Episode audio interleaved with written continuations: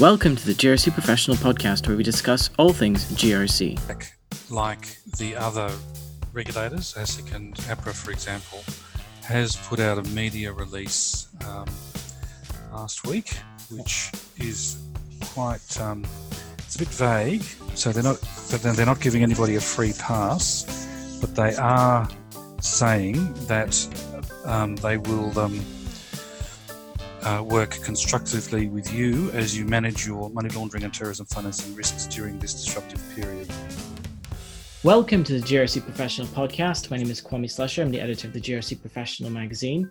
And today we have with us our AML expert, um, Andrew Ham, the person we go to for all, all things AML. How are you, Andrew? Hello, Kwame. I'm very well. Uh, so today we're going to have a chat about the the annual compliance report, which is due, I think, on Monday. Um, I, I, think it's an interesting time to have a conversation about the report, not just because um, it, it's good to remind people what they need to do and that it needs to be done, but also, I guess, in the, I guess, current circumstances that might lead to some sort of delays um, in the reporting process. So I guess we could sort of start with the the basics. I mean, has anything changed? Um, what is you know what has any you know what has remained the same in terms of getting that compliance report out? Yes, hello, uh, hello, Kwame. Thank you. Um, firstly, I'm pleased to be able to give everybody an extra day. Um, the report's due on the 31st, which is actually Tuesday, so um, you can all relax, perhaps. uh, the, I guess, um, this year's compliance report to Austrac looks a lot like um, the one last year, and that is a big change from uh, what went before. So, I suppose the questions are reflecting the in- increased sophistication of Austrac in how it's overseeing the obligations, and um, I think it's also um, true that Austrac is a bit more sophisticated in how it uses the answers that it gets. So um, the uh, the report, of course, is for the year ended the 31st of December. So the actual substance of your answers won't be affected by the current pandemic, but um, how you complete the report, unless you're extremely organised and got it done very early, um, obviously, I suppose will be. Um, in particular, um, a lot of these um, questions require the collation of a fair bit of data and really a, um, a bottom up approach. So, you know, from a governance perspective, for the um, person that is able to sign the report to have confidence in the answers, then there would ideally be a fair bit of consultation along the, along the, the track so that um, there's evidence to support the um, information you've given Austrac, and that's obviously harder to get when we're all online. So one of the um, techniques that you can use, um, which also goes not only to the process but also to the substantive answers, where perhaps the questions you, the answer you want to give to a particular question um, isn't quite um, available to you. So it may not be a yes no, it might be a yes but or a sometimes. Um, then uh, Austrac is um, very keen to be um, transparent and work with the regulated population, so of reporting entities. So um, it is quite um, encouraged to to write to them yeah. and explain. So, um, and I know there are some large uh, reporters such as Tabcorp, who would be one of the biggest there is, um, and their compliance manager at a at a um, the AML Congress last year was quite uh, transparent that um, that's what they do. So there's a model to follow. Yeah, excellent. So you talk about the obviously the need to collate uh, quite a bit of data on the bottom-up approach. So what happens if you know you're in the process of collating your data and for some reason um, the coronavirus is somehow made it difficult for you to reach certain people or collect the data that you need to get the report in on time? How, how does one deal with the potentially late report? Surely, um, that's that's an excellent and very um, timely question, isn't it? And Austrac, like the other regulators, ASIC and APRA, for example, has put out a media release um, last week, which is quite um, it's a bit vague. So they're not, but they're not giving anybody a free pass, but they are saying that um, they will um, uh, work constructively with you as you manage your money laundering and terrorism financing risks during this disruptive period. So you could have a fair bit of comfort, I think, if you were um, a few days or a week late with getting the report in, that Austrac would not um, view that too harshly.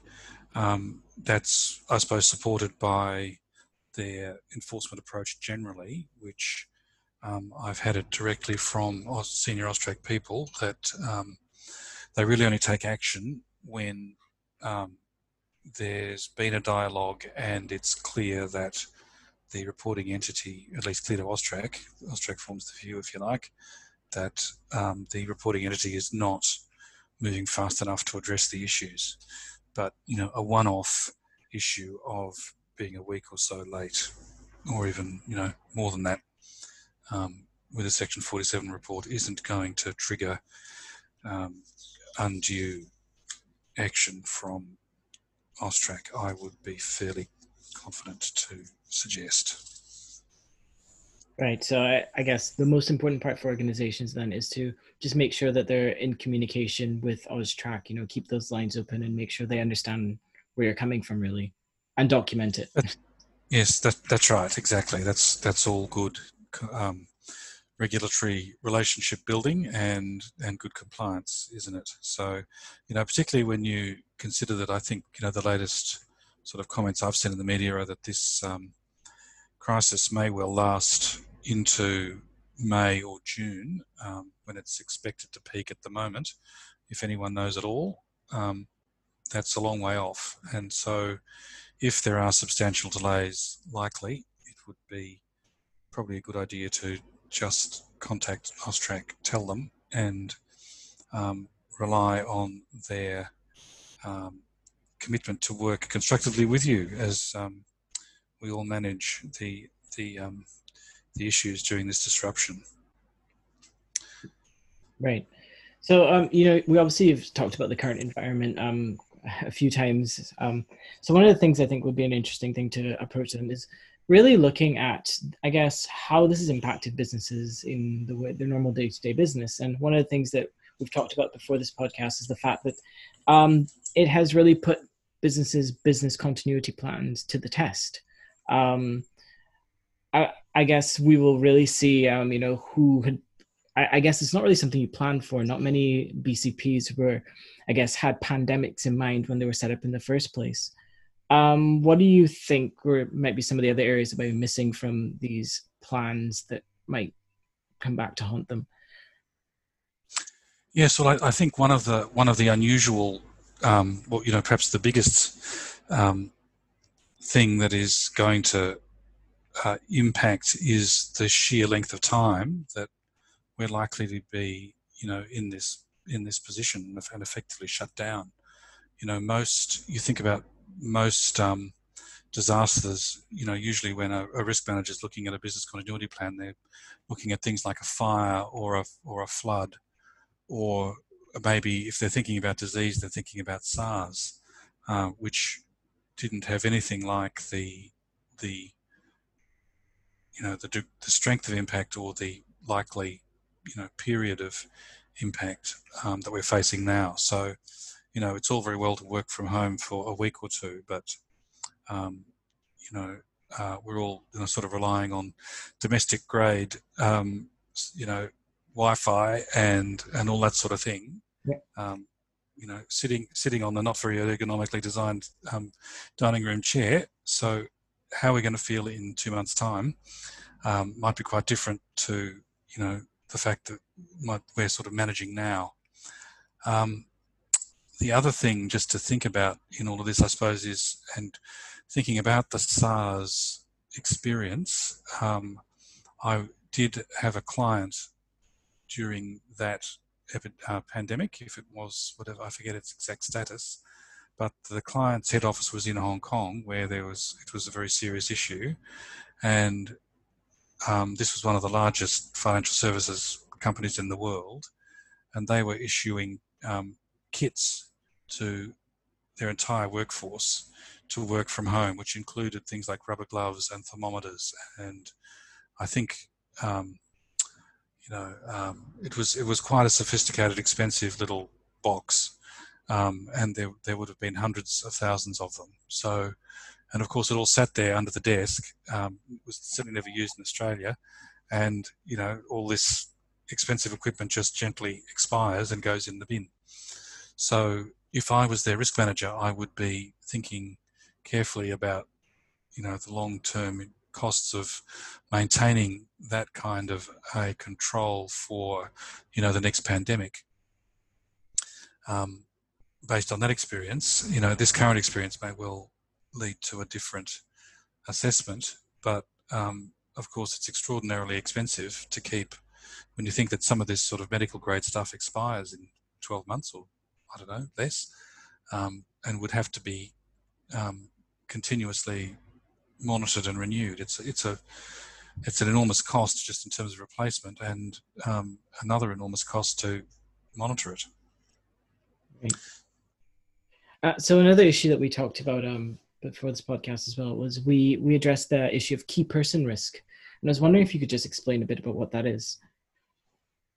Yes, of course. So this um, issue again, I think, given um, the health implications of of what's in front of us, is really exposing the risk that um, various organisations, particularly smaller ones, will have in relation to um, coverage of key roles if somebody, you know, God forbid, gets sick.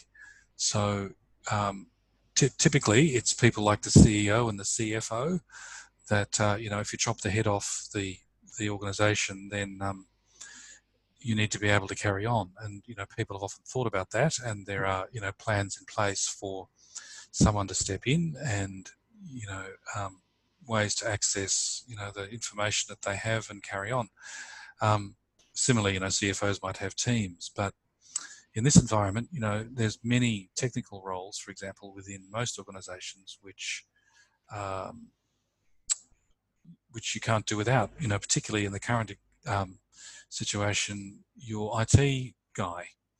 So if you're a, for example, if you outsource your IT to a, a provider, um, an external provider, and it's a one-man band, and the one man gets um, unwell, yeah. then he's he's out of action for two months or you know maybe who knows and so you should be thinking carefully about what happens then and whether you've got a backup in place which um, might mean you know might mean engaging a, a, firm with which is a two-man band or it might mean um, having a, a backup engagement there who can you know, pick up the reins in, in case of need.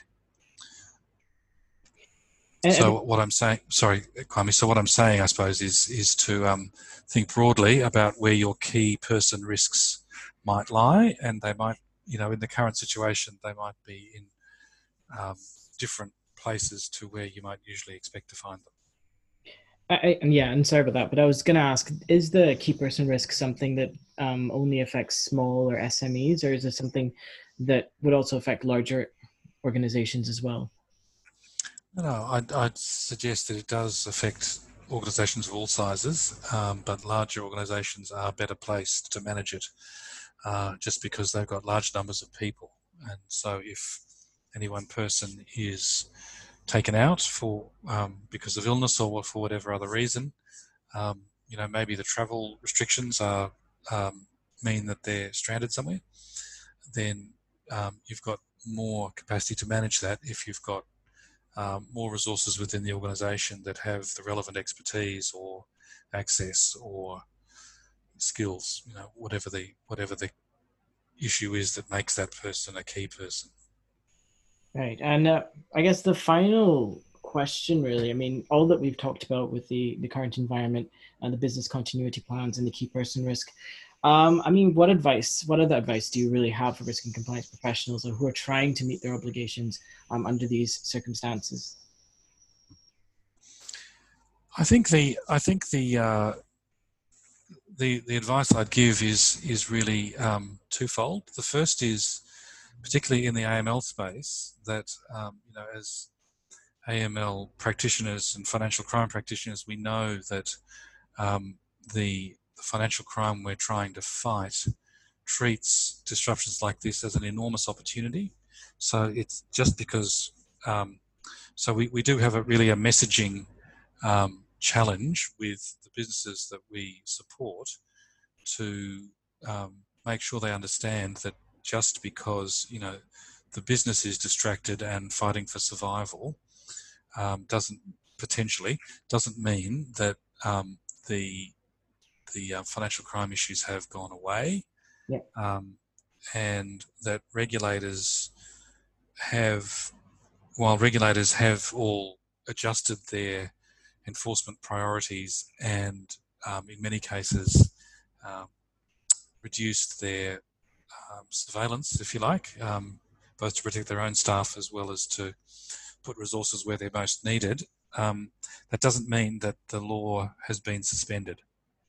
So um, I guess the only other thing that I would like to add is to go back to um, the impact on the business. As I said, you know, we're, we're all reacting and, and trying to respond to a very rapidly changing um, set of uh, situation and set of circumstances.